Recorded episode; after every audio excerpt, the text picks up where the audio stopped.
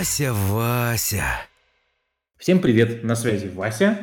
И Вася. А, Это уже у нас пятый выпуск, и предыдущие четыре выпуска не были никак, никак посвящены игровой индустрии, в которой мы с Васей работаем.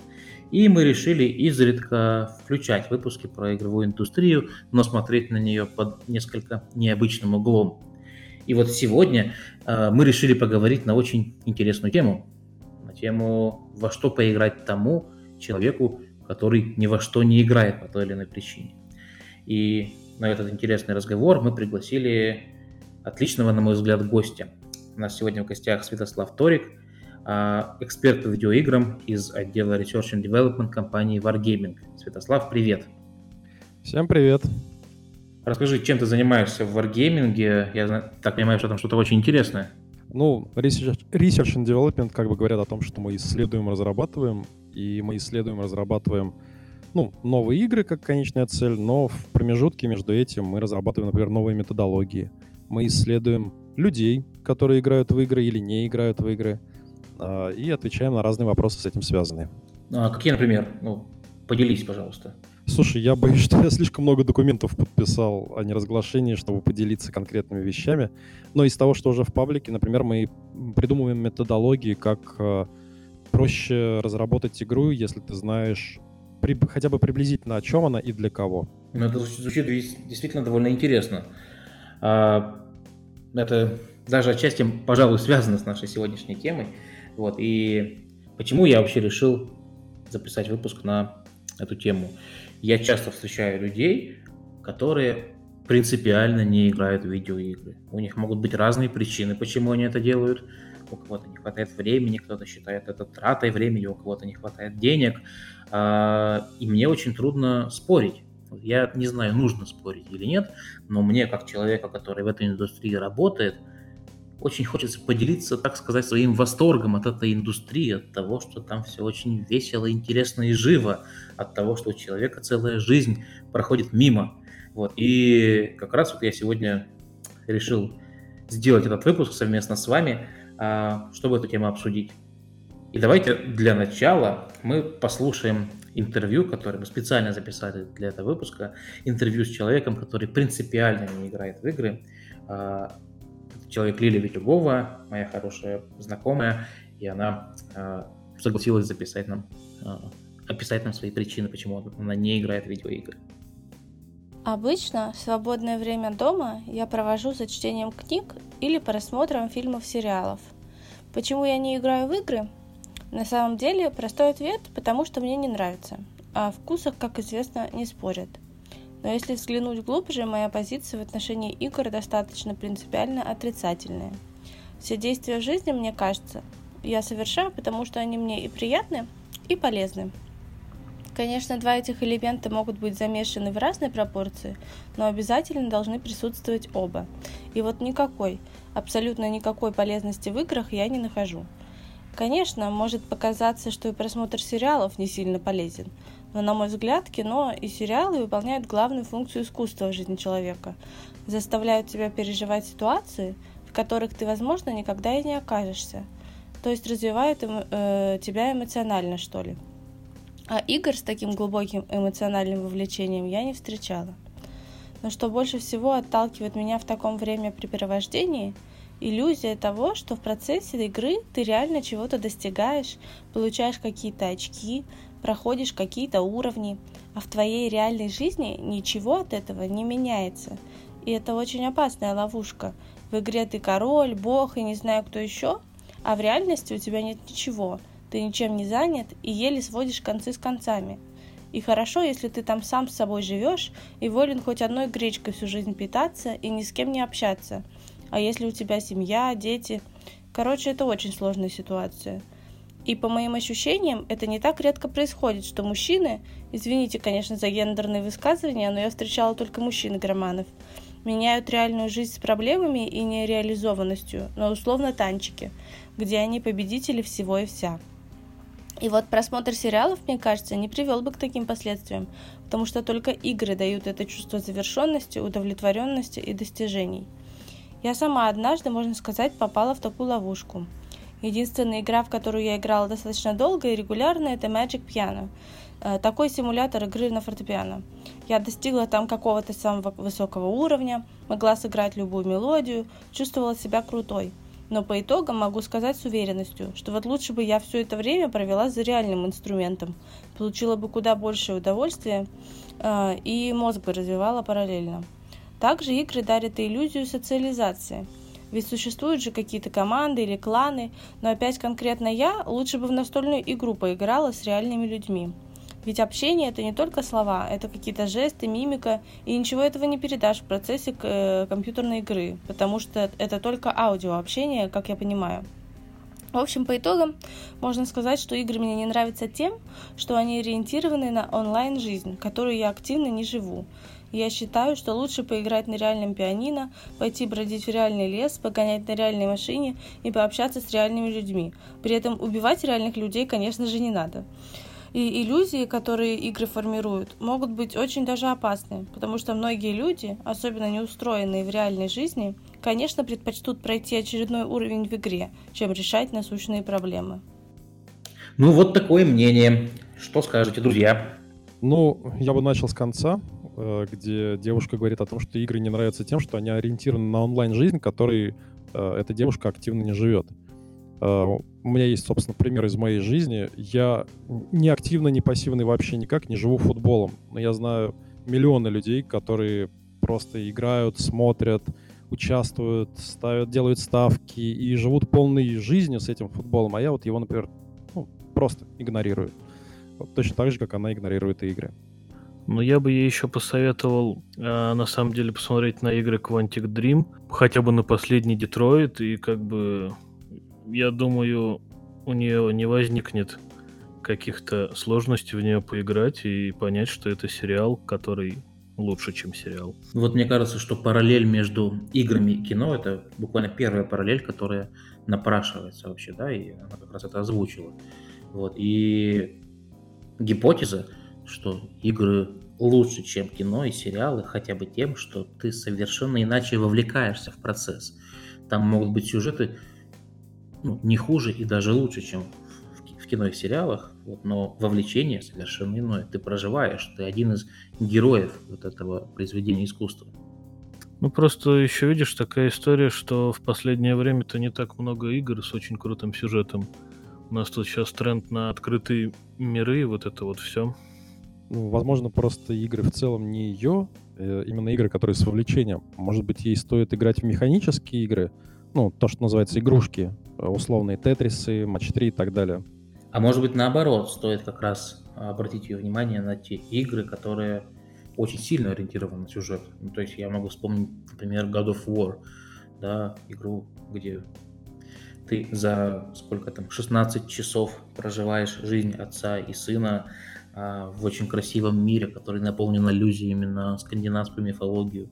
Ну или, например, можно вспомнить игру Last of Us, которая неспроста упоминается часто в паре с God of War. А, там идет э, взаимоотношение отца и дочери, и это э, психологическая драма на фоне постапокалипсиса. И это интересно. Это звучит как завязка хоть сериала, хоть игры. Ну, я боюсь, что девушка срежется на первых же щелкунах. Ну, это да, на самом деле тут вполне себе здоровые, адекватные мужики выбрасывают контроллер в другой угол комнаты, что в God of, ну, что в God of War, что The Last of Us. Поэтому я не думаю, что советовать человеку, который не играет в игры, брать в руки геймпад и играть, это прям такое. Ну вот, кстати, про Quantic Dream я, наверное, даже поддержу. Heavy Rain был бы, наверное, неплохим. Ну, Heavy Rain, там, Детройт, неважно. Все зависит от того, что ее привлекает больше, какой сеттинг. Подождите, а как же easy режим?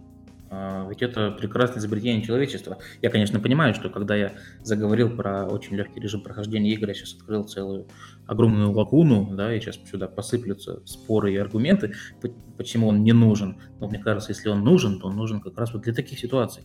Но в God of War последнем, может быть, но вот даже в третьем ремастере, я думаю, не, не осилит она его, даже в легком режиме.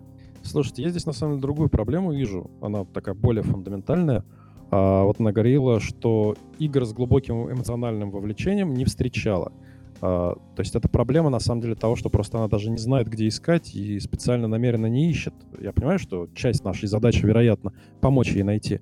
Но мне кажется, что эту проблему надо решать на таком более глобальном уровне. Как пристрастить людей, научить их, э, обучить их, дать им знания о том, где именно искать игры. Вот в Европе, например, э, очень распространены билборды с рекламой игр.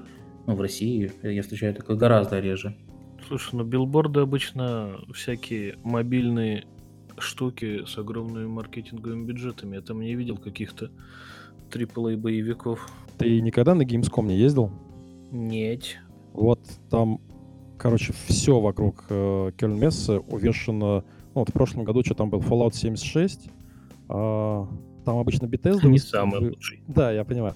А, но в смысле, что там были игры, которые именно paid Там free-to-play тоже был, там в метро, э, в смысле в этом, ну да, в метро в Кёльнском э, были билборды, я помню, Summoners Wars, ну это, правда, там год три назад, вот, что меня сильно удивило. Но в целом платные AAA проекты, да, встречаются рекламы. Ну, опять же, подозревания там висели только на время конференции, потом, ну, максимум месяц, потом по-любому их сняли. Ну, я вообще думаю, что это скорее имиджевая реклама, чем на самом деле привлечение внимания людей. Ну, просто такая история как раз в Японии, насколько я знаю, работает круто, а во всем остальном мире не работает в принципе. И плюс я подозреваю, что чтобы ей увидеть эту рекламу в Кёльне, ей нужно для этого как минимум специально поехать в Кёльн на время Gamescom. А это, ну, все-таки, черт возьми, решение. Ну, в России на телевидении реклама была у Nintendo, если правильно помню. У World of Tanks есть реклама, конечно же. Ну, про World of Tanks, я так понимаю, мало кто не слышал. Мне кажется, для этого, например, можно записывать подкасты. как, как людям лучше поиграть в игры. То есть какие у нас есть каналы коммуникации с миром, которые не играют, кроме как ну, социальные сети? В первую очередь сарафан. Это всегда одна из первых причин. Я где-то видел исследование, что если раньше а, там лет 15 назад журнальные публикации были на первом месте по охвату аудитории, точнее по причине, почему человек купит игру, а, то сейчас сместилось, и сейчас социальное взаимодействие, там первое место, там второе место, я уж не помню сейчас, что YouTube Influence, и там третье место, это там чуть ли не совет продавца. При этом, например, если посмотреть на App Store или Google Play, то когда ты по умолчанию открываешь эти магазины, скорее всего, первый проект, который тебе предложат скачать, будет игра. И надо дать должное ребята за это. Слушай, ну App Store... Ну, вот это не знаю. Это, ну да, то есть App Store очень сильно в эту сторону движется, но когда там App Store делает свои подборки, обычно хочется плакать. В отличие от того же Гугла, который все-таки ну, более осмысленно это делает. В целом, да, я согласен с проблемой, что у нас просто у игр недостаточно каналов коммуникации с миром. Можно было бы их как-то улучшить. Телевидение, радио, билборды, интернет. Надо заполнить этим контентом, все информационные средства. Ну вот ты сказал про танки, и понятно, что World of Tanks это феномен своего рода, и он пошел в народ, особенно в СНГ, в РФ. А, то есть если игры, какие-то игры получат некую миметичность, как там Тетрис, танки и так далее, а, то если эта игра хорошая, то, вероятно, она зацепит что-то внимание, и человек попробует в нее поиграть. Ну, это опять же играющий человек, то есть, по-моему, очень так сильно делится аудитория на играющие и не играющие, и как бы они каждый живут в своем мире. И я так понимаю, сейчас все борются за играющую аудиторию, и ее всем хватает. Ты знаешь, у меня нет статистики, но мне известно, что довольно многие игроки World of Tanks, э, World of Tanks была для них первой игрой вообще в жизни. Ну, нужно больше таких игр, которые как раз конвертируют людей игроков. Я подозреваю, что матч 3 проекты от, например, того же Playrix тоже вполне могут оказаться такими играми.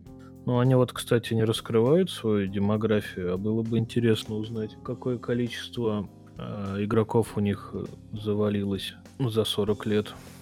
Подозреваю, что довольно большое, но, конечно, тут гадаю. Ну, постоянно же открываются новые ниши для тех, кто не играет в игры.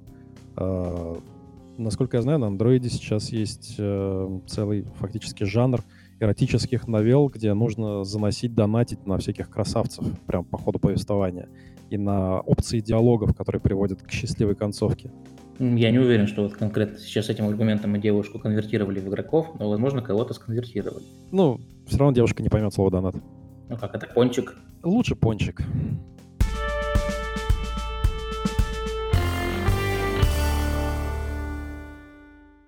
Давайте еще поговорим про игры с эмоциональным вовлечением. Мне вот интересно было бы порассуждать на тему того... А, короче, короче, хочется создать такую экспертную систему.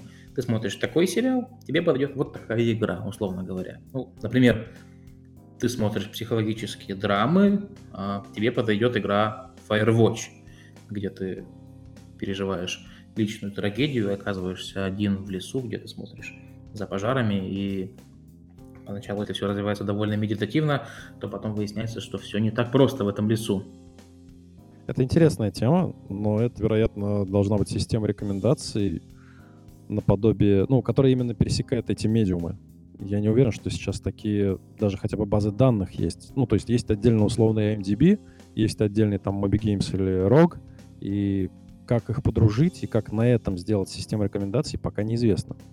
Но, кстати, на Netflix же были какие-то интерактивные игры. А, может быть, там есть, можно посмотреть, там, там же у них есть процент совпадения. Там были интерактивные сериалы, насколько.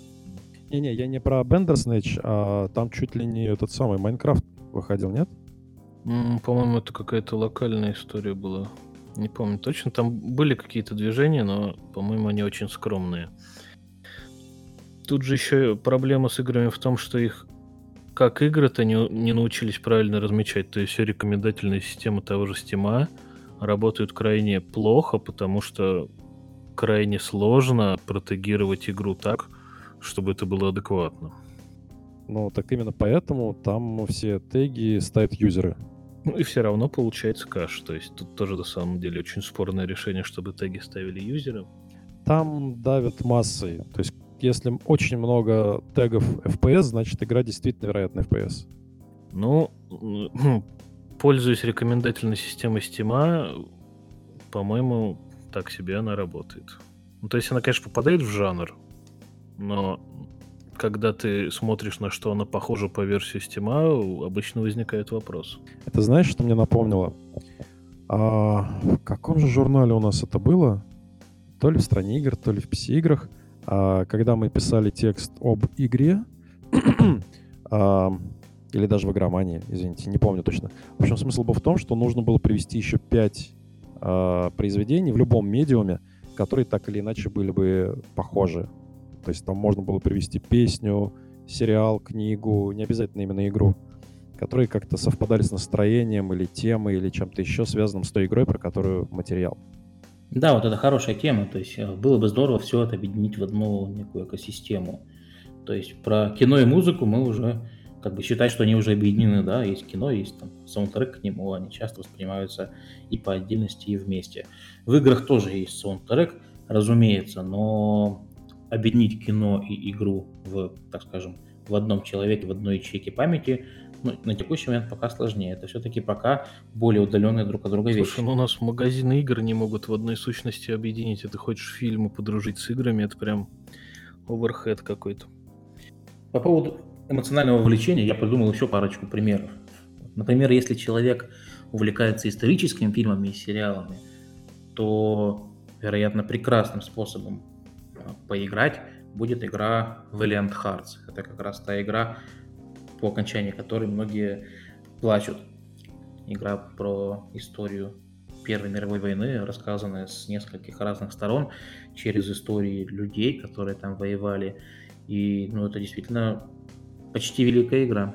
Да, но проблема всегда в том, что мы таких игр немного наскребем. Это же штучный товар, по сути. Ну, вообще, игры, мне кажется, они больше ориентировано под настроение. То есть, может быть, человек увлекается историей, но у него сейчас нет настроения играть во что-то слезное, как Valiant Hearts. Но, возможно, ему понравится Kingdom Come. Что тоже не менее слезное. Ну да, особенно когда пытаешься открыть свой первый сундук. Самая замечательная история про Kingdom Come это как у нас э, один человек, проходя начальную деревню, сел в тюрьму и смотрел из тюрьмы как горит деревня, и думал, как хорошо, я сижу в тюрьме, я не сгорю. И как он ошибался в этот момент. Отличная история. Я слышал обсуждение этой игры, где один человек спрашивает у другого, ты играл в Kingdom Come? Он говорит, нет, но я был в Польше. Второй отвечает, игра из Чехии, но ты молодец. Еще вспомнил игру To The Moon. По-моему, очень хорошая игра, тоже как раз из серии этих игр, на которых люди могут растрогаться. Вот мне кажется, что да, вот растрогаться, наверное, это ну, катарсис, который человек должен пережить в игре, чтобы, возможно, отнестись иначе к играм вообще. Игра To The Moon э, это история, ну, такая научно-фантастическая история с уходом в романтику, где двое э, ученых перед смертью одного старика проматывают всю его жизнь назад и проживают эту жизнь вместе с ним, ну и, соответственно, вместе с игроком. Игра, кстати, очень короткая, проходит, ну, наверное, часа за 3 или 4. Вот, кстати, ты вспомнил Firewatch, а я вспомнил Gun Home. По-моему, это тоже неплохая стартовая точка для эмоционально вовлеча... вовлекаемых игр. Да, это очень хорошая история. Вот я, в частности, играл в эту игру э, со своей женой. То есть у меня получилось, мне кажется, конвертировать ее в такого иногда геймера. И вот эта история одна из тех, которая в этом поспособствовала. Ну, там, где ты ходишь, изучаешь дом, собираешь записки по разным комнатам и пытаешься из них скомбинировать историю, и история довольно успешно комбинируется. Какие еще могут быть аргументы у человека, который не играет в игры? Ну, например, он не видит пользу в этом, то есть вообще совсем. Ну, типа, зачем играть в игры? Это пустая трата времени, я пойду лучше книжку почитаю. Ну вот, кстати, меня всегда в тупик ставит вопрос пользы игр. То есть, ну, как минимум, игры это самое дешевое развлечение, которое у тебя есть. Почему ты хочешь найти в этом пользу? Ну, на самом деле, убийство времени это тоже своего рода польза. Ну вот да, поэтому как-то очень странно, особенно когда сравнивают э, с фильмом или сериалом, и вот когда опять же, возвращаясь к этой замечательному мнению, когда сравнивают с фильмом или сериалом и говорят, что от игр нет пользы, как-то вот вдвойне в тупик меня ставит это. Ну, можно, например, вспомнить игру Folded. Э, вы знаете ее? Про, про белок. И Folded, и сети at Home, еще там штук 5 было точно. Вот Folded это как раз та игра, которая доказывает полезность игр. Я, конечно, сейчас могу ошибаться в формулировках, но есть какой-то белок, который нужно как-то скомбинировать, чтобы некая оптимизирующая функция этого белка достигла своего максимума. И вот ученые бились как-то комбинируя белок, чтобы найти супер оптимальный белок, и не могли это решить. Выпустили онлайн головоломку, и буквально за несколько дней этот рекорд был побит, а потом, по-моему, побит еще несколько раз. И вот это как раз та штука, которая доказывает полезность игр, наука через геймификацию. По-моему, это отлично. Ну, насколько я помню, пока они в Online не добавили этот режим, было все крайне прискорбно. Что ты имеешь в виду? Ну, вот эта штука, о которой я сейчас рассказывал, ее добавили в If Online как отдельный типа режим э, на поразвлекаться.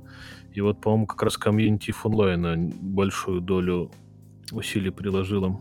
Мне кажется, Online такая игра, в которую, в принципе, не, ниже, чем PhD по экономике играть э, нет смысла. Ну, почему ты можешь зайти в игру и как бы разговаривать в чатике и расшифровывать билки в целом? Что тебе мешает? Ну, а, а защититься уже когда-нибудь потом. Но, но обязательно защититься, да? Когда из дока выйдешь, да.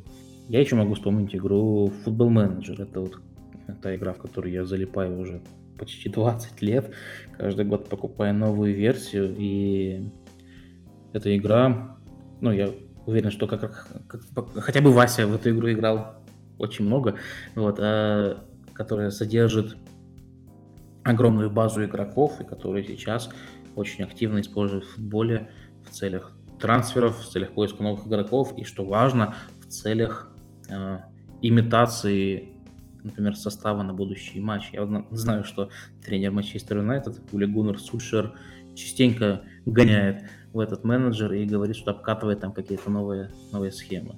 Это игра, это эмуляция мира, это имитация жизни, и футбол менеджер это как раз очень хорошо доказывает. Кажись, он подвел его под конец сезона. Вот ты, кстати, все игры перечисляешь, у меня к тебе вопрос созрел. Ты в веселые игры ты вообще играешь? У тебя какой-то список крайне эмоциональный? Эм, хороший вопрос. Наверное, нет. Я и фильмов-то веселых почти не смотрю. Компенсируешь это своей жизнью? Да, жизнь веселая. Тут не, я не жалуюсь, конечно. Монумент Валей. Вот.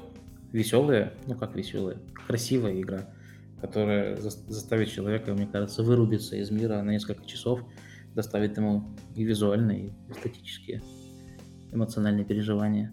Но я бы не назвал ее сильно веселой. Ну вот опять же, да. Не, ну сейчас можно сделать сноску на то, что Вася математика, в принципе, головоломки это продолжение математики, и ему весело. Окей, давайте подумаем, какие веселые игры можно порекомендовать людям, которые никогда не играли ни в какие. Смотря что ты называешь весельем. Ну, когда ты играешь, и тебе весело. Нет, смотри, веселье может проистекать из э, разных источников. Веселье может быть внешним, то есть на экране что-то происходит, что-то тебе показывают без твоего участия, и тебе весело. Там, ты играешь какой-нибудь юмористический квест.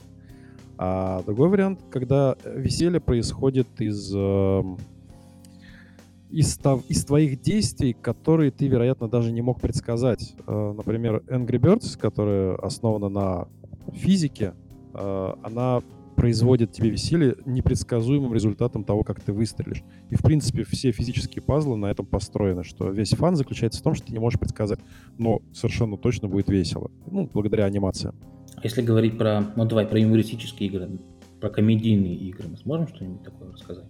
Ну, я не знаю, как нынче поживают адвенчуры. Насколько я понимаю, не очень хорошо. Хотя вот последний Ларри вышел осенью. Я в него с удовольствием поиграл. Эм... Тут же еще вопрос порога входа. В адвенчуры играть несложно, в головоломки играть несложно, а веселые шутеры, там, в Sirius Sam, ты вот Витюгова не посадишь играть. Sirius Sam, вот, вот это сейчас прям... Как, как ты мог вспомнить Sirius Sam в 2019 году? Так четвертая часть же осенью выйдет. Ну вот, когда выйдет, тогда и встрепенемся. Просто я вот не знаю, вот как бы ждать, э, кто будет роковать на меду в доте второй, это веселье или вот не очень? Ну, там порог входа такой, что все веселье закончится, пока ты на первой его ступеньке находишься.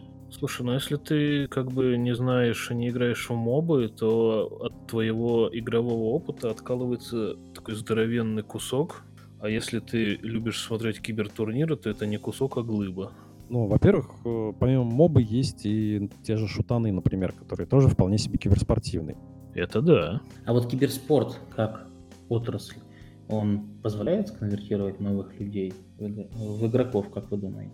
Нет, э, киберспорт это зрелищность. Э, то есть ты можешь зайти, посмотреть турнир, приблизительно зная правила игры. Если ты не знаешь правила игры, ты поймешь их по ходу. Потому что если игра не позволяет тебе понять по ходу правила игры, то это хреновая игра. Хотя, окей, тогда... Сейчас доту Да, вот поэтому ни в доту, ни в лол я не играю, потому что я пытался в них играть. Я понял, что это категорически не мое. Я пытался смотреть ролики и понял, что это тем более не мое. Хотя вот э, на на, на, на GDC каком-то очень древнем э, дизайнер мультиплеера StarCraft 2 рассказывал, что у них есть несколько строгих правил по дизайну ну, мультиплеера такого, чтобы его можно было смотреть. И там одно из них, например, это, что человек, который никогда в жизни не видел StarCraft, должен посмотреть на экран и там через минуту понять, что, что приблизительно происходит, кто куда бежит и кто кого валит и так далее. Но StarCraft все-таки последний единорог в жанре соревновательного РТС, и, насколько я помню, рейтинги у него, если мы сейчас Южную Корею за скобки выкинем, такой себе. А что делать с теми, кто говорит, что нет времени на игры, что игры может нормальная тема, но вот поиграть непонятно когда? Что порекомендуете? Ну, во-первых, он врет. При наличии телефона у тебя в кармане очень уж э, сложно не найти время, чтобы поиграть в игры. Может быть, просто человек привык с детства, что игра это надолго, а нужны такие игры, которые дадут понять, что нет, это ненадолго. Это в любой момент, это краткосрочный фан. Ну, как э, говорится, Starbucks тест, да, что продукт должен успеть доставить тебе приятно, сделать тебе приятно, пока ты в очереди в Starbucks ждешь, пока тебе приготовят капучино. Вот. Нужны такие игры, которые позволят пройти Starbucks тест. Ну, я боюсь, что единственные игры, которые могут настолько быстро доставить удовольствие, сатисфакцию, это слоты. Ну да, Слотын это отдельная тема, которую нужно обсуждать. И мне кажется, что да, наверное, кого-то не сконвертирует в игры, в игрока, но в целом тут какое-то другое понятие веселья и фана. Нет, просто ты, ты говоришь, что трата времени, нет времени на игры. Ну окей, если у тебя есть время, чтобы почитать книжку, ты можешь попробовать вместо книжки в игру поиграть. Если у тебя нет времени от слова совсем, ну, там, очередь в Старбаксе, то да, тогда тебе самый быстрый фан — это либо там соцсети посмотреть, либо во что-то очень быстро приносящее удовольствие сыграть, там, рулетку покрутить, слоты, вот это вот все. Потому что боюсь, что, не знаю, гиперказуалки, может быть, у них много инсталлов. Слушай, гиперкузалки, да, это очень быстро и очень весело, условно. То есть, как э, игра Starbucks Test, они на ура проходят. Вот, и в целом это сейчас такой двигатель прогресса на самом деле. Так что, ну, опять же, проблема-то как раз, наверное, в дистрибьюции. То есть, если у человека есть телефон в кармане, значит, у него есть время поиграть в игры. Потому что какие-нибудь 5 минуток найти можно всегда. И гиперказуалки как раз ложатся в эти 5 минуток. Проблема в том, что человек, скорее всего, о них не знает. И вот чья это проблема, это большой вопрос. Мне еще кажется, что такая консоль, как Nintendo Switch, тоже в конечном счете должна сработать на конвертацию игроков ну, людей в игроков, хотя она собака дорогая, ее еще нужно купить, вот, но она очень удобная, но с помощью нее можно поиграть хоть сидя в очереди, стоя в очереди в Старбаксе и получить удовольствие за две минуты, хоть э, сидя на своем диване уже дома перед телевизором. Это крутая штука. Интересно, сколько народу сконвертировало в геймеров PSP, например? Ну, я не уверен, что в России очень много. Очень много. Ну, окей, я к тому, что она была очень популярна из-за доступности пираток, э, и она на каждом углу и до сих пор, насколько я понимаю, продается. Ну, просто, я не знаю, мой взгляд из региона говорит, что нет. А что у вас продается? Сейчас? Ну, мы про сейчас говорим. А мы сейчас точно PSP говорим? Ну да, Sony PlayStation Portable. Слушай, даже когда она вышла и у нее был расцвет, в нашем городе я видел ровно одного человека с ней. Сейчас я, наверное, ни одного не найду. Окей, да. Мне из Москвы, видимо, по-другому виднелось. Да, я тут тоже переметнусь на сторону регионов. А, как я видел буквально тоже одного, ну, полтора человека, которые а, играли в меня. То есть, по-моему, все-таки портативные консоли это ну, как бы игроки. То есть люди, которые играют в игры, кто-то из них имеет консоли портативные. Чтобы просто так человек купил портативную консоль, это прям какой-то миф, по-моему.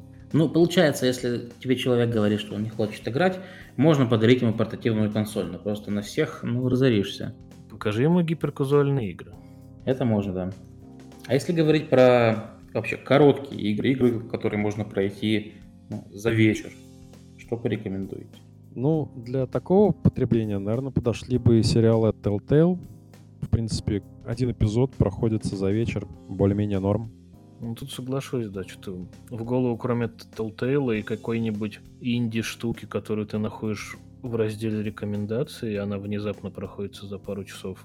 Вот, кстати, очень удобно в этом плане было смотреть э, игры, когда подписывается, какое среднее количество времени требуется игрокам на прохождение. И из этого очень легко можно найти себе что-нибудь поиграть. Для этого есть веб-сайт, э, называется How Long to Beat. И там пишут среднее время прохождения. Я каждую игру перед покупкой на нем пробиваю, потому что я человек, который избегает очень больших произведений и не смотрел по этой причине «Игру престолов». Вот, и я как раз выбираю новую игру для себя, я выбираю, ну, проверяю, не слишком ли много времени она у меня отнимет. Для меня это важно. Чувствуется математический подход. Вот, а как же духоходы взять что-нибудь, потом через 120 часов обнаружить, что игра была так себе? Это называется дух дикой охоты. Вот-вот. Но там-то игра была хороша. Ну, типа, провел 500 часов в Skyrim, я могу, я могу заверить, что очень унылая и скучная игра. Вот-вот, да, обожаю такие комментарии на стиме. Да-да, читаешь это ревью. Игра ужасная, не играйте, и там 2000 часов. Я вот э, могу порекомендовать игрушку Florence, мобильная игра, прошлогодняя, по-моему. А, история любви, романтических взаимоотношений. Ну, к слову говоря, веселая игра, хотя там тоже есть и грустные моменты. Она проходится, ну, дай бог, за 35 минут. Вот, но для меня это как раз нечто на стыке игры, чистой эмоции и, ну, пожалуй, все-таки фильма, где ты играешь за влюбленную девушку, и как ты там, как ты чистишь ей зубы, и ты как бы пальцем проводишь по экрану телефона, и тебе, тебе такая приятная вибрация, как будто бы ты правда чистишь, чистишь зубы и получаешь такой, ну, а, как будто бы зубная щетка проводится по зубам. Это очень прикольно реализовано у них. И вообще очень хорошая и приятная история. Вася, как ты на мобиле-то такие игры находишь, а? Там, как в Засилье Матч 3 и Гипер Casual, ты находишь вот это. Как нахожу? Ну, не знаю, я, у меня привычка проверять App Store каждый день, я проверяю все новинки, э, отсматриваю, и эта игра очень активно фичерилась. Ее, вот это было, наверное, зима-весна прошлого года, ее нельзя было не заметить в App Store. была просто всюду. Ну и она, соответственно, потом и премии получила очень много. Официально тебе заявляю, что можно. Что удивительно, потому что она платная. Она еще и платная. Вася, что ты за человек? Да, она платная. Целых 170 И это, рублей. блин, 2, ну, 3 доллара. Очень хорошо потрачены. В кино стоит сходить дороже, эмоций ты получишь. Ну, в среднем, наверное, столько же, не скажу, что больше или меньше. Я обычно измеряю в чашках, ча- в чашках кофе. Ну, кстати, очень удобно, да. Там я даже встречал рекламы, типа, купи квартиру по цене чашки кофе в день. Очень удобный ориентир, который везде используется. Я, кстати, мне, что касается условно-бесплатных игр, мне больше нравится ориентир десерт в ресторане. То есть ты сидишь, тебе уже как бы норм, и ты думаешь, сделать себе еще чуть-чуть лучше или нет. Вот, и ориентир можно использовать вот десерт ровно потому, что он его делать не обязательно, но, блин, так хочется и так приятно будет. И, что важно, углеводы работают так, что, скорее всего, захочется еще. Ну, кстати, что касается фри-то-плейных игр на мобиле, то в качестве солидарности, если я играю в игру, которая мне нравится, то поскольку я знаю, сколько примерно средний чек с платящего пользователя, я постараюсь занести такую сумму, чтобы разработчикам было приятно. Просто таких, как ты, вот, они, мне кажется, они, они все сейчас записывают этот подкаст. Ну, в среднем нам известно, что таких, как я, меньше 5%. В смысле, ты имеешь в виду платящих пользователей? Так точно. Во фри-то-плей мобильных играх. А если говорить вот про условно-бесплатные игры, то что можно порекомендовать человеку? Или- Нет, давайте так. Вообще, кажется ли вам, что условно-бесплатные игры – это прекрасное изобретение человечества, которое позволяет большему числу людей поиграть в игры? Мне – да. Я не хочу скатываться в холивор, поэтому я просто промолчу. Так, нет, так не пойдет. Ну-ка давай. Эм, Фритуплейные игры эксплуатируют определенные уязвимости человеческого мозга, и именно это то, что меня смущает. Я сам играю в фритуплейные игры, но я из принципа никогда не заношу. Из какого принципа? Ой, слушай, это очень древний принцип еще со времен, простите, бойцовского клуба, который Combat.ru, когда я увидел всю эту несправедливость и понял, что я никогда в жизни не занесу ни одному разработчику фритуплейных игр денег, я при этом совершенно нормально отношусь э, к системе а-ля shareware, когда я скачиваю демку, вижу, что игра мне понравилась и готов занести за продолжение и за окончание, даже если оно там меня разочарует. Ну, смотри, БКшечка, наше трепетное детство, это, это все-таки pay to win в чистом виде. И как бы, когда у тебя в игре pay to win, ну, да, я, возможно, с тобой соглашусь, что это прям ну, перебор. Но когда у тебя игра не так, чтобы сильно заставляет тебя платить, а просто предлагает тебе облегчить игровой процесс, это же все-таки не одно Вот. и то же. Ты сказал, ты сказал правильное слово облегчить игровой процесс. То есть либо игровой процесс создан намеренно, чтобы причинять мне зло и неудобство, и тогда за что я должен заносить? За то, что разработчики мне причинили зло и неудобство? А, либо она, не знаю, по уровню сложности мне не подходит. Были, кстати, мне встречались фритуплейные игры, которые я без доната проходил, они были сингловые, э, я их проходил и даже немножко недоумевал, на кого же эта игра рассчитана, что мне не пришлось никому ни за что занести. Например, Everlasting Summer можно вспомнить из таких. Но в это я не играл, я сейчас даже не помню название той игры, ну, видимо, она не очень хорошо продалась. Вася, ну парируй, парируй. Тут же, видишь, холивор начинается. Ну, я пытаюсь просто, но тут сложно парировать с той точки зрения, что все игроки хотят игру и играть в игру. А люди, которые делают фри-то-плей игры, начинают думать немножко по-другому, ввиду того, что им нужно заработать свои деньги. Поэтому с точки зрения игрока я прям таки даже не знаю, как парировать. Но вот смотри, есть э, компании, которые специализируются на платных играх. Там, та же Анна Пурна, которая выпустила там Флоренс, э, э, Эдит Финч и прочие похожие, красивые, интересные игры, э, она не в фри-то-плей формате их выпустила, она выпустила их в платном формате. Значит, есть такие ниши, значит, можно разрабатывать такие игры. Фри-то-плей — это просто модель распространения. И люди, которые ищут стык между распространением, то есть охватом людей, и получением прибыли, они, естественно, голосуют своим маркетингом за фри-то-плей. Слушай, но с другой стороны у нас есть Ubisoft, который продает игру, а потом продает внутри игры еще игру.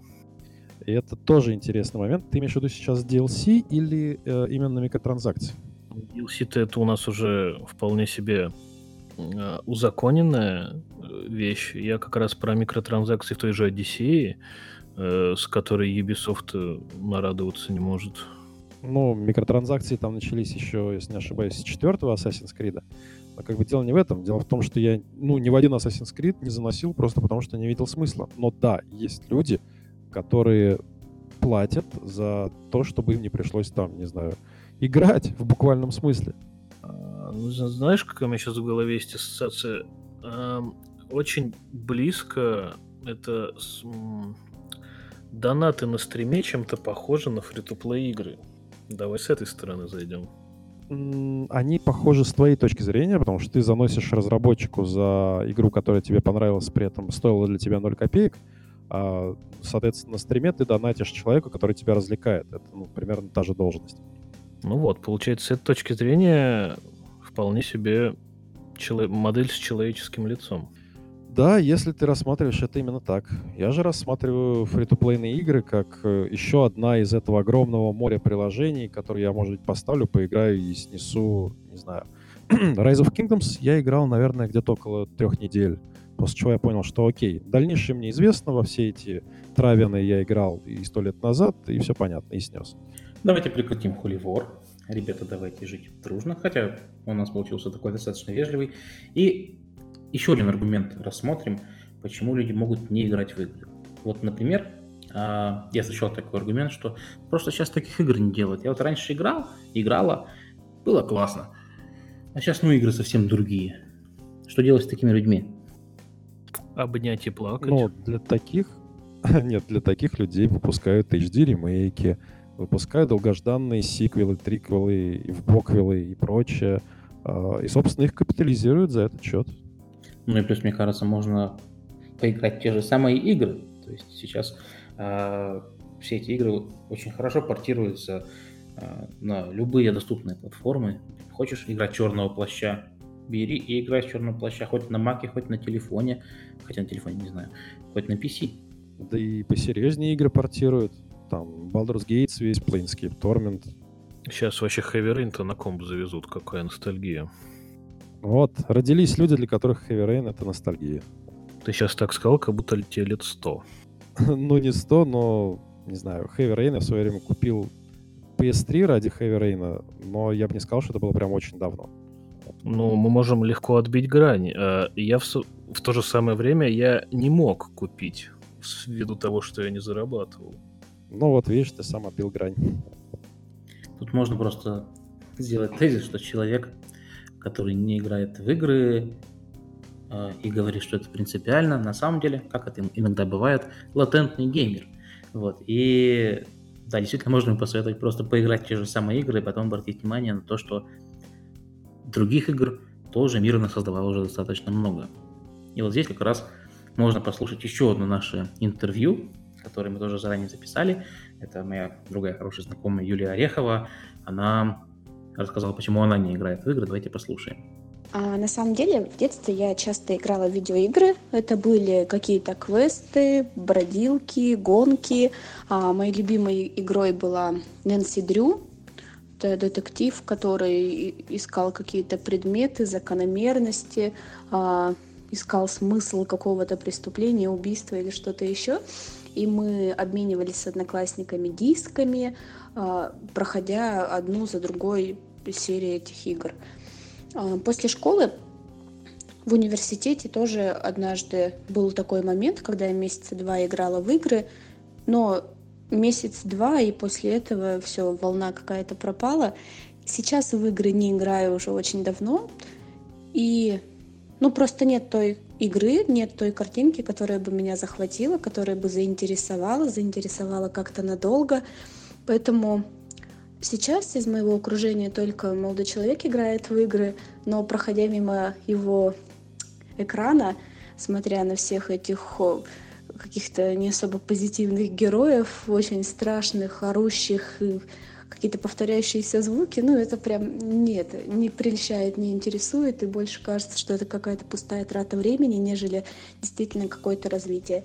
Но вообще А, не спорю, что игры они развивают, но нужно соблюдать какой-то баланс между игрой реальной, которая у нас происходит постоянно в жизни, и игрой виртуальной видеоигрой.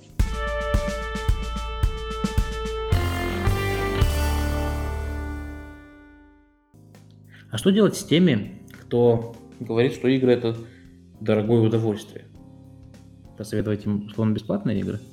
Не, ну слушай, есть куча дешевых игр в том же стиме, как бы выбирай не хочу. Понятно, что AAA боевики будут стоить достаточно внушительных денег, это опять же, а, ну тут, конечно, не факт, что корректно сравнивать с Европой, но тем не менее. А консольные игры в России, да, это печально. Но, тем не менее, ну, есть куча фри-то-плей игр, есть куча и игр э, в Steam и в других замечательных э, платформах, которые стоят не так много.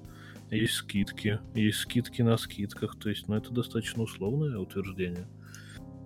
Но мне нечего сюда добавить, кроме того, что действительно, учитывая огромную конкуренцию сейчас и в магазинах между другими играми, и даже между магазинами, постоянно происходят распродажи, скидки, раздача бесплатных игр. Я уже устал каждую неделю выгребать из Epic Store свежую игру. Вот, кстати, да. То есть сейчас такое время, что, ну, это очень не, неверное утверждение, что игры это дорого. Вот я сейчас зашел, например, в Google Play, а, там есть раздел распродажи. А, и там, соответственно, распродают игры, в том числе иногда распродают по 0 рублей.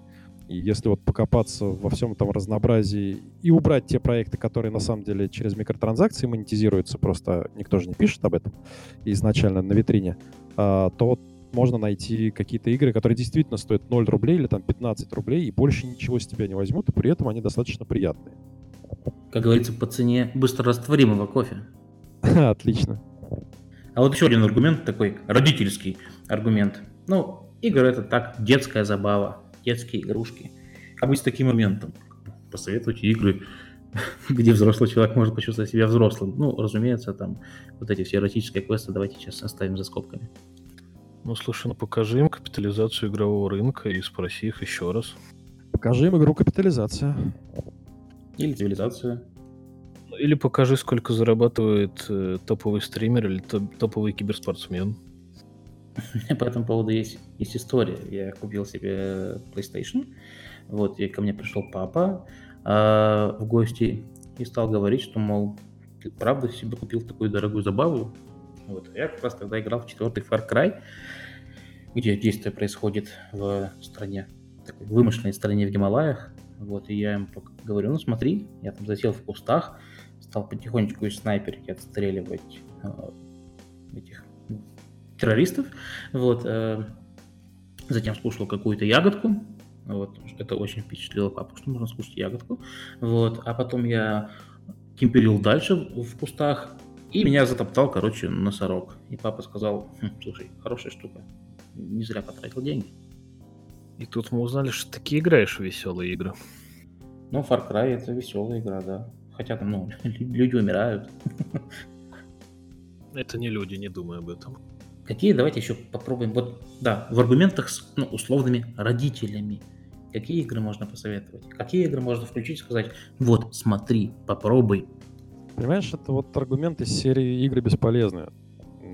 Но мы не знаем, в чем польза игры, кроме того, что человек сам для себя определит, в чем их польза. Провести время, а, эмоционально во что-то вовлечься, есть игры именно обучаемые, да, entertainment, э, любой, начиная от э, географических тестов и заканчивая игрофицированными там англо-русскими словарями, например.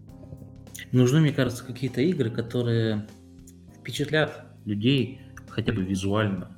Просто сказать, смотри, какой масштаб, смотри, как это на самом деле круто. И, ну вот, Far Cry, мне кажется, это хороший пример, но есть гипотеза, что не лучший. Посоветуйте красивые игры. Ведьмака запусти. Ну, зависит от платформы. Все равно Ведьмака запусти. Ведьмака можно, да. Ну, давайте скажем, на, на PlayStation или на компьютере. Компьютер есть у всех, а PlayStation не у всех. Ну, тогда, наверное, walking симуляторы, которые, по сути, рассчитаны на то, чтобы игрок в основном рассматривал, что происходит и, наверное, какие-то отдельные арт-проекты, например, от э, как это, Chinese Room, да, Да, да, которые Flow, Flower и Journey. Джорни вообще, мне кажется, отличная тема. Да, и все, все остальные тоже, на самом деле. А, Это, это красивая игра. Она короткая, что важно для меня. Вот. Ну, правда, правда, под нее придется PlayStation покупать. В конце концов, не знаю, всегда есть Майнкрафт. Майнкрафт пускать родителей? Да, пусть посмотрят, во что играет современное поколение. Ну, по-моему, совре- современное поколение перетекло уже ну, в замечательный Fortnite. Мне кажется, Вася, ты слишком сильно отбил грань. Вот и теперь нас рассматривают как представители поколения Майнкрафта. Между Heavy Rain и Майнкрафтом, мне кажется, было еще, еще одно поколение. Вот это как раз наша история. Ну, кстати, нет. Мне кажется, Heavy Rain это в районе 10-11 года, а Майнкрафт это 12 Целое поколение уместилось в этот один год. А, Мне кажется, что если говорить про игры и родителей, вот, то тут, мне кажется, в качестве контраргумента можно использовать телевизор.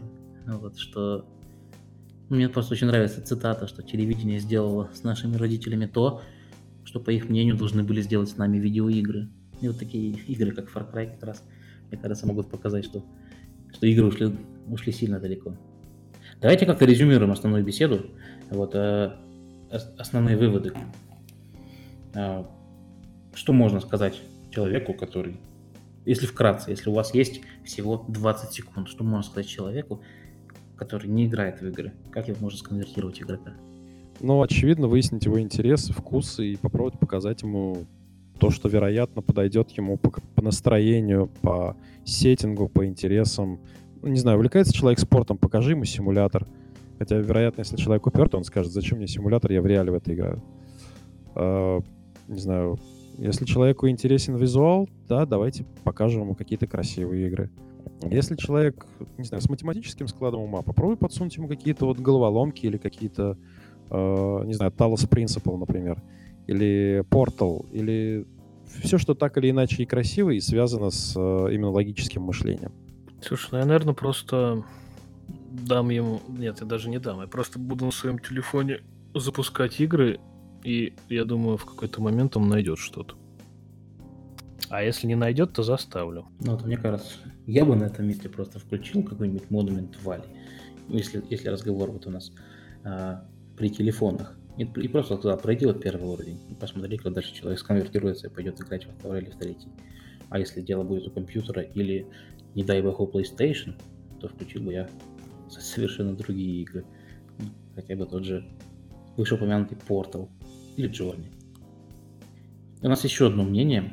Это Алина Браздейкена, игровой продюсер, тоже записала для нас свое мнение. Она на нашей стороне, на стороне игр- э, разработчиков игр. И вот что она думает. Давайте послушаем.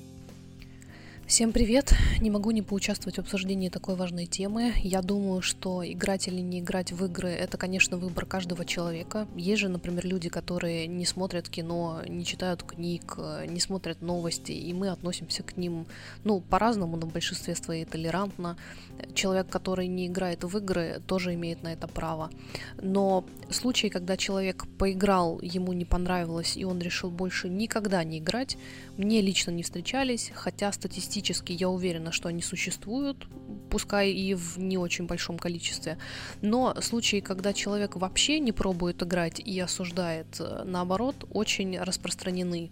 Есть э, несколько причин для демонизации игр. Начнем э, с первой. Игры — это форма эскапизма, то есть ухода от реальности, поэтому они плохие. Безусловно, игры — это форма эскапизма, ничуть не меньше, чем всеми любимая и почитаемая художественная литература и кинематограф. Разве не за передачу идей и возможность заглянуть в чье-то воображение мы их так любим? Видеоигры являются точно таким же видом искусства, как книги и фильмы. Это наша действительность. Они преследуют такую же цель передавать опыт, эмоции, переживания, как книги и фильмы. Рынку видеоигр также свойственна высокая степень капитализации, даже выше, чем у книг и кино. Игровой рынок по объему выручки за прошлый год превзошел рынок кино. Следующее убеждение, э, что игры это только для детей, поэтому взрослому человеку вообще неприлично в них играть. На самом деле это неправда, потому что целевая аудитория видеоигр это вовсе не дети, а взрослые 25-45 лет. И полагать, что это детская блажь, конечно, удобно, но на самом деле недальновидно и не очень рационально. Следующее заблуждение – это игры только забивают голову. ну, видеоигры это всего лишь инструмент. Он не хороший и не плохой, и использоваться он может по-разному. Игр много, разных, на разный вкус и тематику. Образовательных игр тоже немало. Но закон Сторджон действует и на эту индустрию. 80% современного рынка игр полная фигня, как, собственно, и рынка книг, кино, сериалов и так далее. В играх есть пропаганда насилия. Из-за этого молодежь сходит с ума и бросается друг на друга с ножами. Да, это любимый материал для СМИ и некоторых политиков, которые идут в крестовые походы против видеоигр. Эм, и это попытка обвинить игры во всех смертных грехах, начиная от стрельбы в школах, заканчивая поножовщиной в супермаркете у полки с консолями под Рождество. Э, скажу так, игры не только не увеличивают, но наоборот снижают уровень насилия в обществе. И последние научные исследования из университета Стетсона это доказывают. Надеюсь, что ссылка на исследовательский отчет будет приложена к этому подкасту. Помимо всего прочего, игры развивают мелкую моторику и логику. Да, даже в кавычках тупые игры типа Тревряд. В интернете много исследований на эту тему, и порой на самом деле поиграть в матч 3 даже лучше, чем посмотреть сериал или выпуск новостей. И последнее, самая любимая игра это ерунда, лучше иди на завод, строй космические корабли, чем бездумно проводи время. И на самом деле рада бы строить космические корабли, да вот заводов таких уже нет в моей стране, а в играх с полной симуляцией физики могу и строю, например, Kerbal Space Program. Что я хочу сказать? Э, стоит начать рассматривать видеоигры как вполне сложившееся и полноправное средство воздействия на умы, вне зависимости от того, нравится нам это или нет, и как мы относимся к играм. Игры — это не орудие сатаны по совращению детей и не придуры психически неуравновешенных. Игры это просто инструмент, нужно относиться к этому спокойно, начинать разбираться в предмете и подходить ко всему рационально. Спасибо. Окей, а теперь давайте перейдем нашей любимой рубрике рекомендаций. Святослав, порекомендуй, пожалуйста, что-нибудь. Ну, давай в этот раз, наверное, не игры. Это может быть книга или фильм или сериал, что угодно, что тебя вдохновляет, что бы ты хотел, чем бы ты хотел поделиться с нашими слушателями. Ой, я, если честно, не представляю себе аудиторию этого подкаста, поэтому буду говорить скорее о себе, чем о вас. А, я сейчас читаю книгу, называется The Gamer's Brain. А, она написана доктором психологии Селия Ходент. А, который работал, например, UX-директором в Epic Games, в Ubisoft и еще где-то уже не помню. Извините.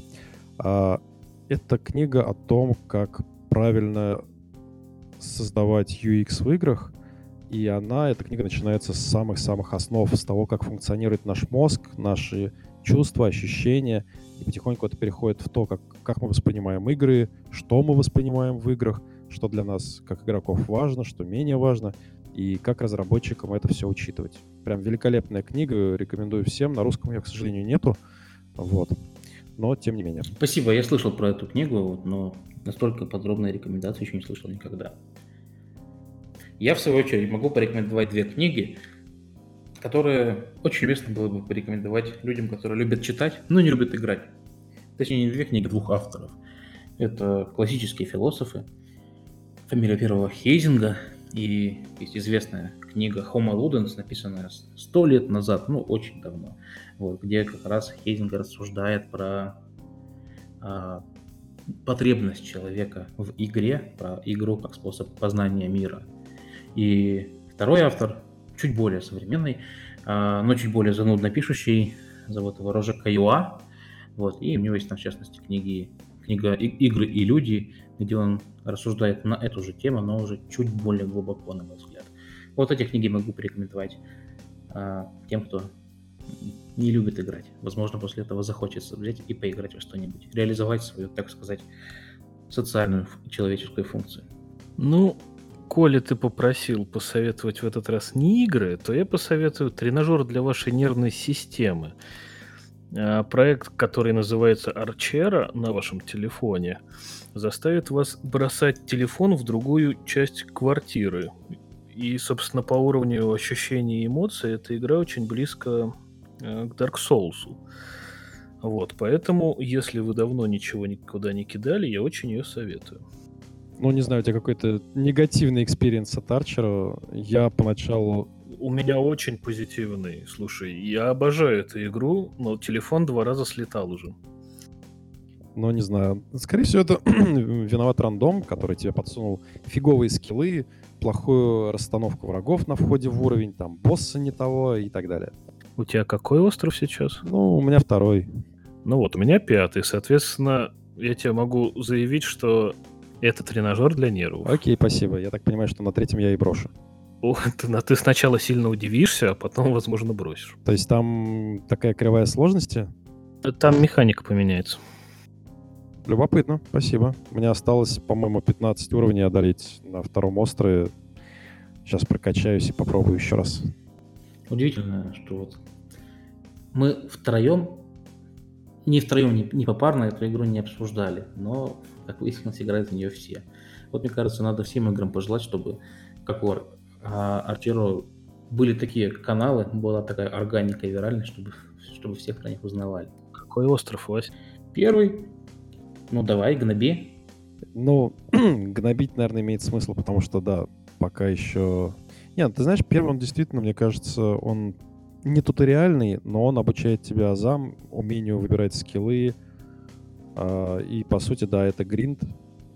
И мне поначалу не понравилось. Я поначалу на игру поругался, а потом, когда я понял, как здесь все работает, начал с удовольствием ее проходить. Ну, разумеется, не, зада... не задонатил ни капельки, и я действительно не отношусь к ней как к такому поивольному фри-то-плей проекту. Uh, ну, видимо, пока я не дошел до пятого уровня. Нет, слушай, ну тут нет пейволов, то есть я, конечно же, платил, но там у меня есть э, друзья, которые не платили тоже на пятом острове, то есть здесь достаточно лайтовый, э, лайтовая монетизация, вот. Э, и что-то мысль ушла. Нужна какая-то все-таки жирная точка. Вася, заверши мысль. Скажи, что хорошая игра. Стоимостью всего в один телефон. Ну вот это, кстати, не факт. То есть с этой игрой стоимость может повыситься до двух телефонов, если вы эмоциональный человек. Я могу сказать, что я бы, наверное, дошел до какого-то более продвинутого острова, если бы эта игра э, работала в офлайне в самолете. Я слишком много летаю. Вот. Но я запускал ее в самолете позавчера. К сожалению, ничего не удалось. И, кстати, еще один аргумент, который мы никак не озвучили. Игры, которые работают либо в офлайне, либо в онлайне. Вот, но я думаю, что это будет тема для какого-нибудь будущего выпуска. Там на самом деле все очень просто, слушай. А что касается телефонов и офлайна, все очень просто. Давай, давай тогда. Спасибо за беседу. Я как будто бы не говорил. Давай проговорим эту, эту гипотезу тоже. Но это нерационально, потому что ты на этом не заработаешь. Кто будет делать офлайн игры? Ну, например, те, кто продают их за деньги один раз. Ну, давай честно, на мобилах это так себе рынок если ты не переиздаешь что-то уже существующее. Но вот Monument Valley же продается за деньги. Один. Ну, та же Анна Пурна Флоренс, насколько я знаю, это не порт, это оригинальная разработка. Да, оригинальная. Два. Господи, зайди в любой App Store в раздел «Платные». Ну, там обычно дичь, слушай. Ну, в России точно дичь, в Штатах э, чуть получше, но в целом, ну, тоже не очень репрезентативно. Ну да, поскольку ты уже вычеркнул порты, я даже не могу привести такой серьезный аргумент, как игры Rockstar. Ну, это шедевральный аргумент, да, но это порты. То есть, давай согласимся с тем, что вот как раз на мобилах все очень плохо с так называемыми честными играми.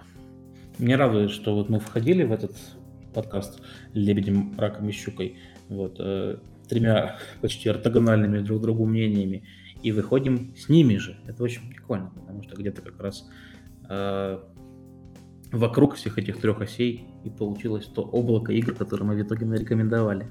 Спасибо за беседу, по-моему, получилось хорошо, и я очень надеюсь, что э, найдется хотя бы один человек, который послушает наш выпуск и который захочет скачать после этого хотя бы одну игру из упомянутых здесь сегодня. И это будет World of Tanks. Ну вот тебе и жирная точка, собственно. Всем пока. Ну все, всем пока. Пока-пока.